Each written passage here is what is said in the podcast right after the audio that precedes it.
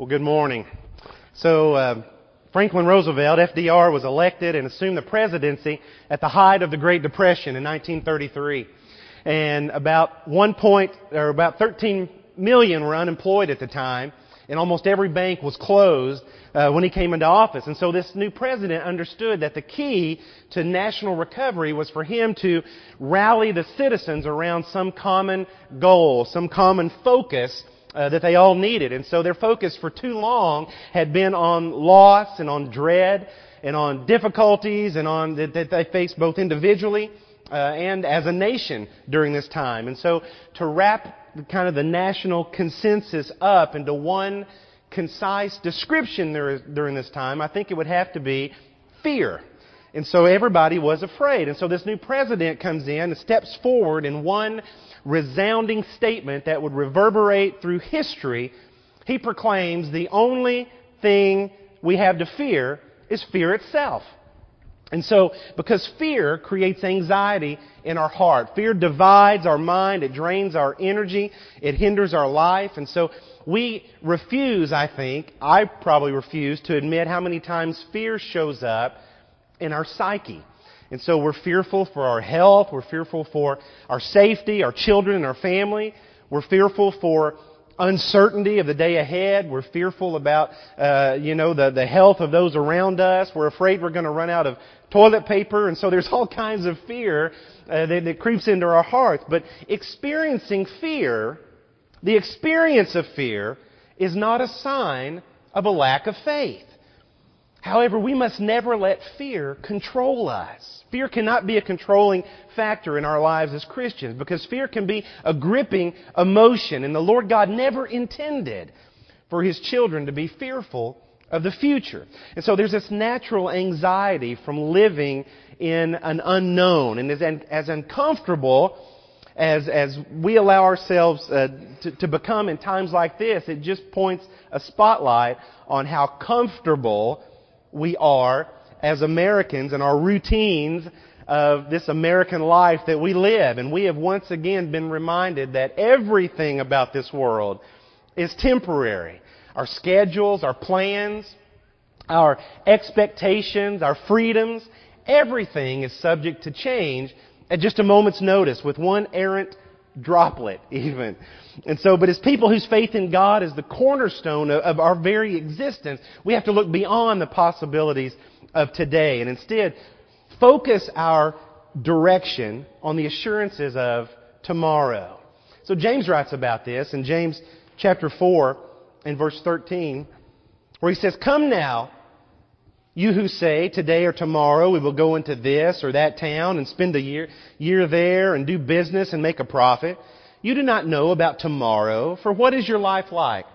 For you are a puff of smoke that appears for a short time and then vanishes. You ought to say instead, if the Lord is willing, then we will live and do this or that. And so the Israelites were once again faced with the unknown and the uncertain in front of them. And so this new generation uh, was now ready to enter this promised land that, that, God had been preparing them for. Generations of people ha- had been looking towards, and yet their, their parents had rejected it. And so Joshua's been appointed at Moses' death to lead the children of Israel on this final leg of what has been this 40 year journey through the wilderness here. He was endorsed by Moses. He was blessed by God. He was filled with God's Spirit, filled with wisdom of God's Spirit. He was recognized by the people as their leader, and yet God finds some need to charge Joshua to have courage. So why did Joshua need courage? Well, you got this thing called the Jordan River that they were about to cross, and the Jordan River flowed through the boundary between this, the uncertain wilderness that they had been coming out of and the uncertainty of the promised land. And so Joshua had led the Israelites to the Jordan River and the promised land is now in sight. And so 400 years of slavery and 40 years of wilderness wandering had brought them to the edge of this water. They've hoped, they've walked, they've suffered, they've prayed, they've, they've cried, they've regretted, they've sinned, they've whined their way to this very moment. And yet what do they see? What do they see when they finally get there? They see a river in flood stage, overflowing its banks. And so there's no low water crossing inside. You've got 150 miles of this. You can't go around it. There are no bridges built across it to, to, to, to move the people over. It's, it's, it's, it's blocked. It's impassable. What are we going to do? This is neither a good time nor a good place to try and cross a river. And more often than not, this is how our own River Jordan looks in life. We forget, however, that this is not our time and it's not our place because God has chosen and brought Israel to this time and to this place. God's not surprised by the river. He, he wasn't, he, he didn't mess up on his directions and getting them where he wanted them to go. And even as God brings us to the time and the place for our river crossings, God's not surprised about humanity and what happens in our lives. The only way across the river is through the river. I was thinking about when our kids were younger. You know, you, they, they won't enter a dark room, right? Young kids typically will not enter a dark room. Even if they can see whatever it is they want in that room, they will not go in and get it if it's dark. Because the shadows of the room cast too much of this eeriness, this uncertainty for their little young hearts to overcome. And so you can tell them all day long, you don't have to worry about it. Just go, go in there and get it and come back out. You can tell them that all day long. It's not going to matter. Nothing is going to get them. They won't go. There is nothing in that room. They won't go. It doesn't matter to them. But if you take their hand and you say, come on, I'll go with you, they will pull you into that room, right? It, nothing's changed except the fact that your presence is with them. You don't even have to turn on the light. They'll go if you're holding their hand. And in their view, the person with them was bigger than anything hiding in that room. And so the question, how deep is it? Where, where's the bottom? Is it slippery? Is, is the water cold? How strong's the current? How far across the river we got? What's on the other side? These are all good questions for people needing to cross a flooded river, or for people needing to endure the unknown effects of a novel virus, right? In some way, these are the questions of life. And so these are the questions that arise every time we make a move, whether it's geographical or emotional or spiritual. But they're not, however, questions that get answered before we step in the river. So when did the water part? You keeping up with your Bible reading? Are you ahead a little bit maybe? When did the water part? when the priest's foot was in the water, right? Ultimately, it's God, not the answers, who leads us across the Jordan. And this is what God did for Joshua. Joshua faced this task of leading this group of desert nomads against trained armies of well established kingdoms. And so that would be enough to make even the bravest one among them afraid. And so the Israelites were concluding this 40 years in the wilderness, which began with fear, right? That's how they ended up being drug around for 40 years, is because it began with fear. What they saw as impossible kept them from doing what God had asked them to do. They could have entered the promised land years earlier, except for fear.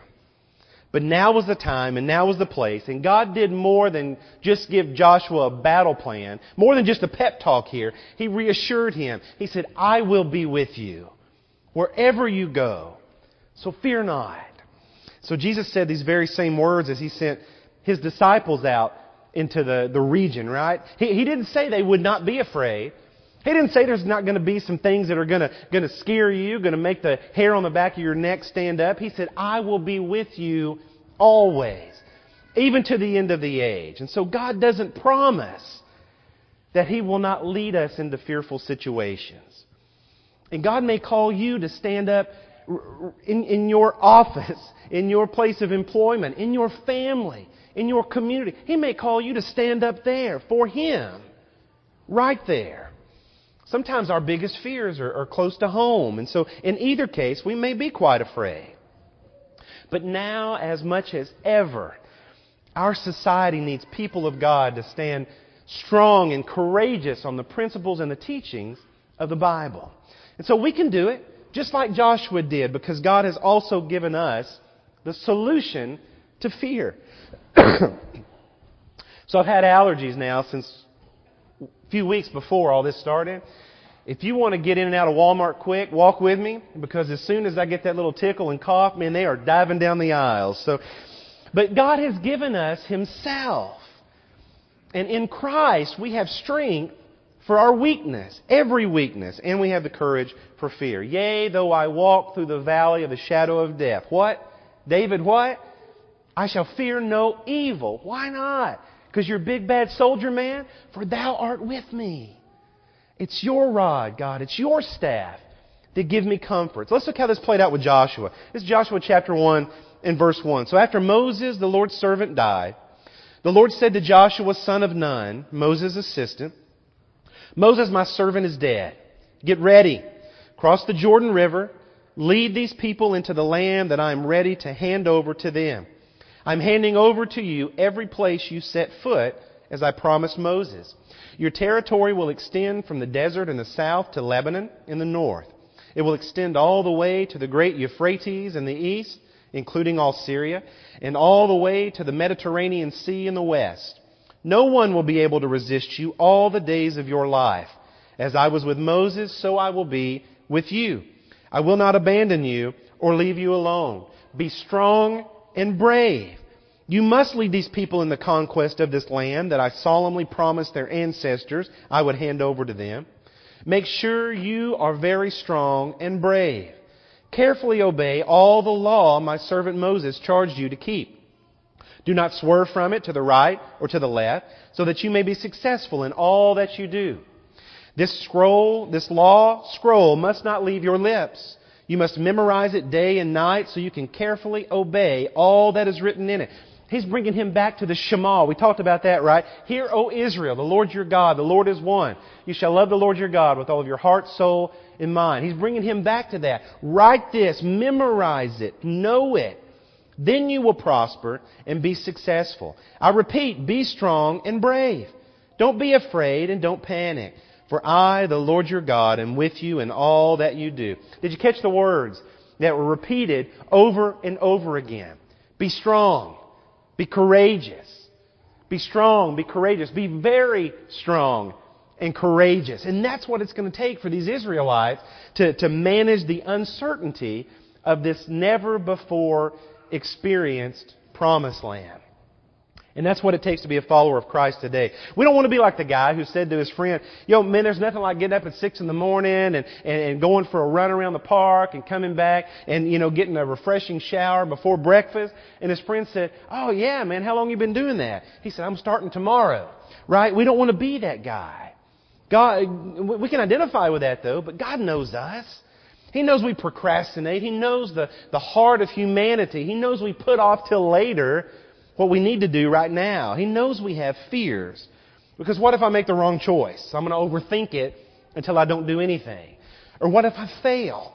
What's that going to look like? What if I make things worse by my decision, my choice? What if they don't agree with me? What if, what if, what if? The Apostle Paul came to learn the same thing the Israelites should have learned about the nature of God. It's, it's the same thing that, that we learn when we walk by faith and not by sight. And he writes about this in Philippians chapter 4 in verse 11. He says, I'm not saying this because I'm in need, for I have learned to be content in any circumstance. I have experienced times of need and times of abundance. In any and every circumstance, I have learned the secret of contentment. Whether I go satisfied or hungry, have plenty or nothing, I am able to do all things through the one who strengthens me. And this passage doesn't tell me that I can accomplish everything that I set out in life to accomplish. People use this to, to prove they can climb Mount Everest without oxygen. You know, I can do it because God's. No, that's not what this is talking about. I, I don't have immunity to challenge and to hardship and to struggle. If I was supposed to have that, then I somehow missed the, missed the vaccination because I don't have it. There is still no cure for that. It's about being sensible that I am unable to do anything. I am unable to endure anything without God's help, without His strength. So young kids get so frustrated at times trying to open this or, or put this together or buckle that, right? They get so frustrated and you hear their frustration. They're crying and they're huffing and they're puffing through it. And then we say, don't get frustrated. If you need help, just ask, right? That's what we say. But how sensible are we, adults, right? Do we think we can accomplish much without God's help? But do we ask? Do we ask when we want help? It's no wonder we're discouraged and afraid about things in life. And, and just as Joshua did, we can go forward with strength and courage because we know that God's with us. We can go forward just as those of faith have gone before us. Not without anxiety about situations we've never faced, but with sure and certain faith that God is with us. He's with us. And also with the same sure and certain knowledge that we can't do it alone. And we don't have to. So instead of being paralyzed or, or, or losing our mind over unrealized fears, we move forward in the strength of faith. Joshua went forward in this new land. We can only imagine he had to have his share of fears. I mean, he faced a new land. He didn't have technology. He didn't have a drone flying over to see what was coming. No, they had to face it before they realized it, right? Moses was gone. Now Joshua looks around and hey, somebody's pushed him to the front of the line. He's the leader now. Here he is. Gone was his mentor. Gone was the, the, the perceived link to the divine. Moses, he's gone. And God told him that now you're supposed to go into Canaan, this land, promised land full of milk and honey, full of anything you're ever going to need. But looking at it, as they looked across the Jordan, right, it looked unremarkable at best and terrifying at worst. And maybe it, maybe it appeared to, to his perception, maybe it was, it was as barren as the paper goods aisle in Walmart right now. But in no uncertain terms, God said, you must go forward. You must go forward. You take all these people who have wandered through the desert with you for so long and you go forward. He said, but you go forward with a promise. You're not going forward alone. As I was with Moses, so I will be with you. I will not fail you. I will not forsake you. Be strong and courageous. Don't be frightened. Don't be dismayed, for the Lord your God is with you wherever you go. And here's the thing how they respond is going to depend on how Joshua responds, right?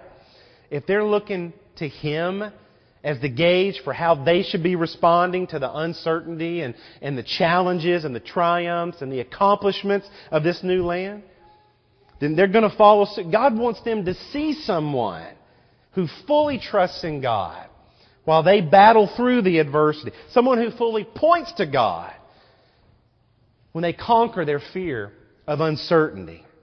And we too are being asked to go forward with courage and with strength because God has promised us in our life to be with us, guiding us, holding our hand, holding us close. Whatever the circumstance, whatever the season you find yourself in, in life today, God calls you forward. He calls you forward. It's a weird time. It's a weird time, right? But Christians must not lose their minds in the chaos of other people's overreaction. We trust God and we obey those who, who are, are entrusted with our public safety. We can do both. And we encourage others who are struggling to do the same. Even when I must walk through the darkest valley, I fear no danger. For you are with me. It's your rod and your staff that reassure me, that comforts me. C.S. Lewis has been regarded by many as one of the most influential Christian apologists of, of, of his time, in addition to a career as an English professor, an author of fiction, uh, The Lion, the Witch, and the Wardrobe, uh, Chronicles of Narnia, Pilgrim's Progress. Many of those you've probably heard of or maybe even read some of those recognizable works. During the height of the atomic age, when every American lived in fear of the, the, the final war and that's going to be initiated by an atomic bomb, Lewis wrote this. How are we to live in an atomic age? I am tempted to reply, why, as you would have lived in the 16th century when the plague visited London almost every year, or as you would have lived in a Viking age when raiders from Scandinavia might land and cut your throat any night. Or indeed, as you are already living in an age of cancer, an age of syphilis, an age of paralysis, an age of air raids, an age of railway accidents, an age of motor accidents. In other words, do not let us begin by exaggerating the novelty of our situation. Believe me, dear sir or madam, you and all whom you love were already sentenced to death before the atomic bomb was invented. And quite a high percentage of us were going to die in unpleasant ways.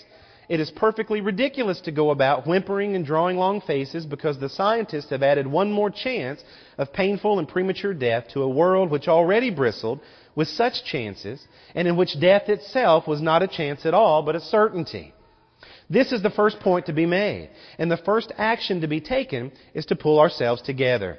If we are all going to be destroyed by an atomic bomb, let that bomb, when it comes, find us doing sensible and human things praying, working, teaching, reading, listening to music, bathing the children, playing tennis, chatting to our friends over a pint and a game of darts, not huddled together like frightened sheep and thinking about bombs. They may break our bodies, a microbe can do that, but they need not dominate our minds. And it's funny because there was a wise man in Ecclesiastes who years and years before wrote this in Ecclesiastes 1 and verse 9. What exists now is what will be. And what has been done is what will be done. There is truly nothing new on earth. you had cholera, you had bubonic plague, you've had smallpox, influenza. Some of the most brutal killers in human history. HIV and AIDS was a terrifying unknown when, when it was realized in the late 1970s.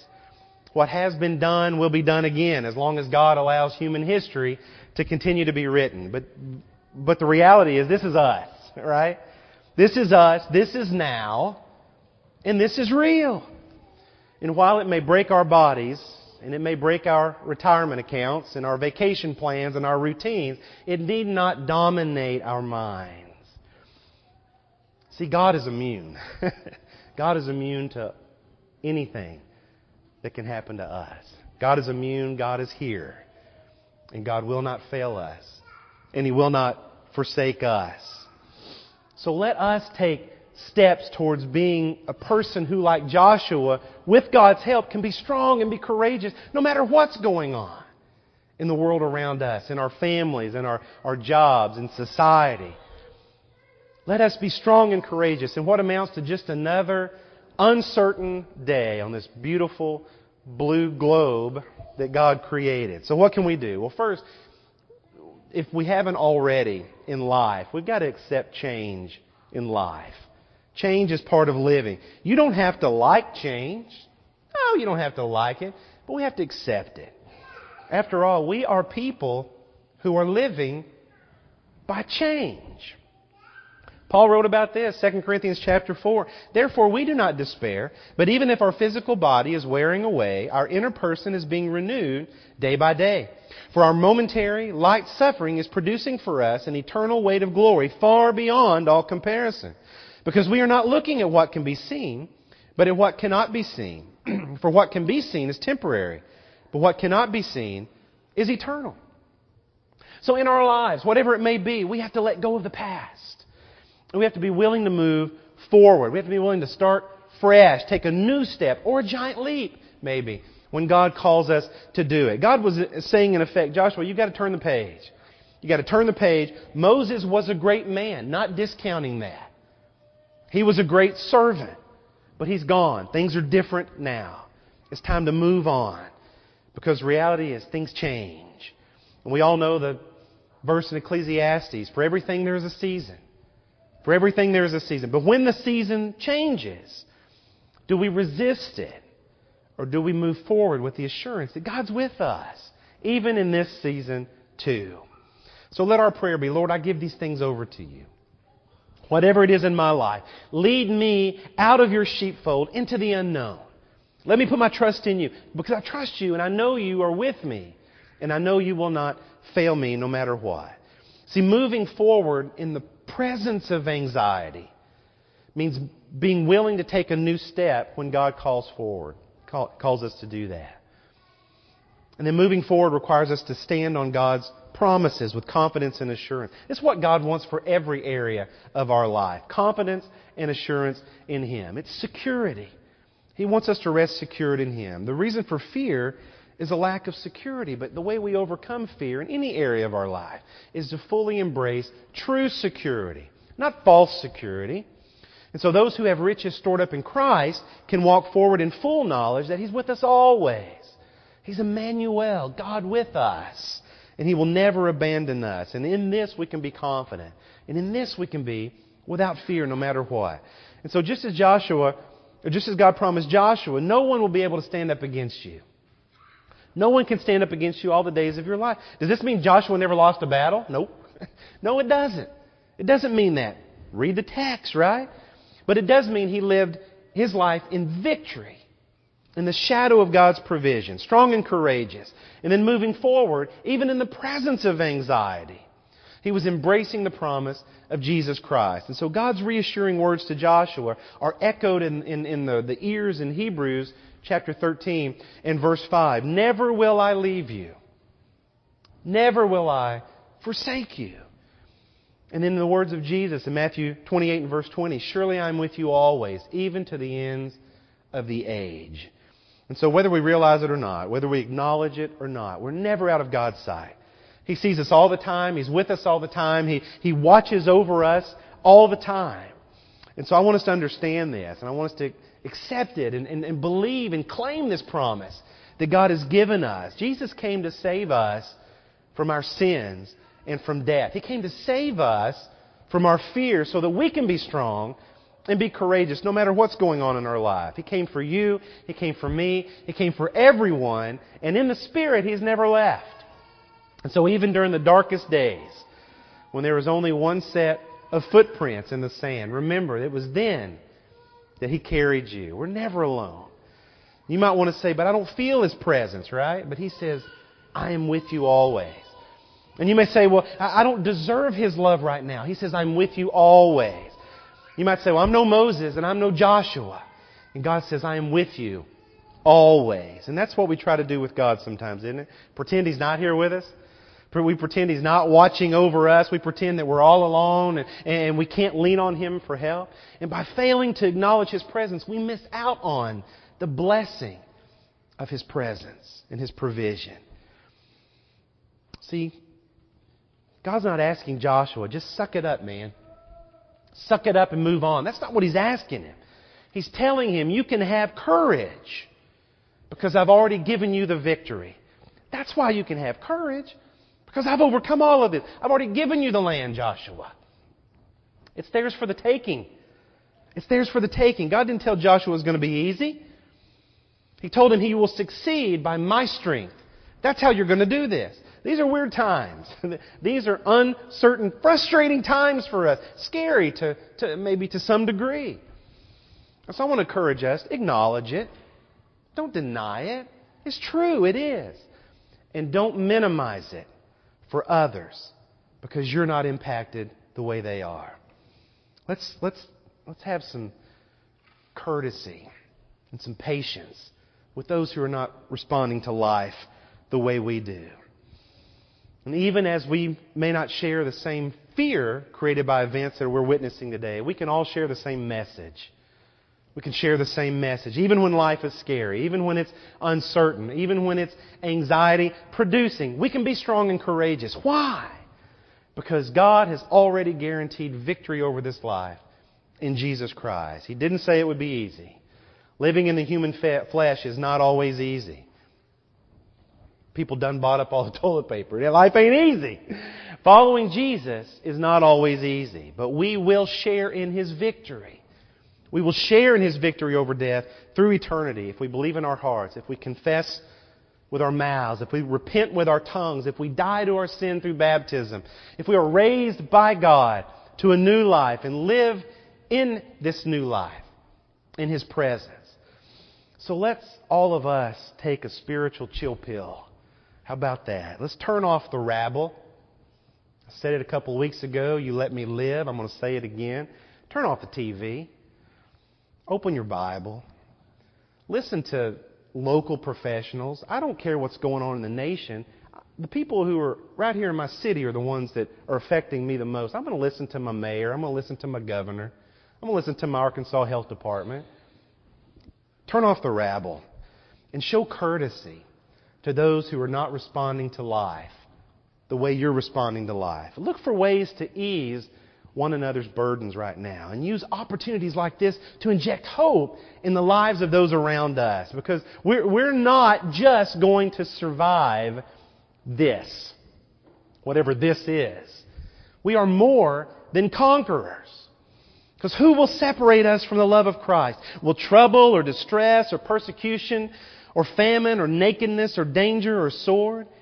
As it is written, for your sake we encounter death all day long. We were considered as sheep to be slaughtered. No, in all these things we have complete victory through him who loved us.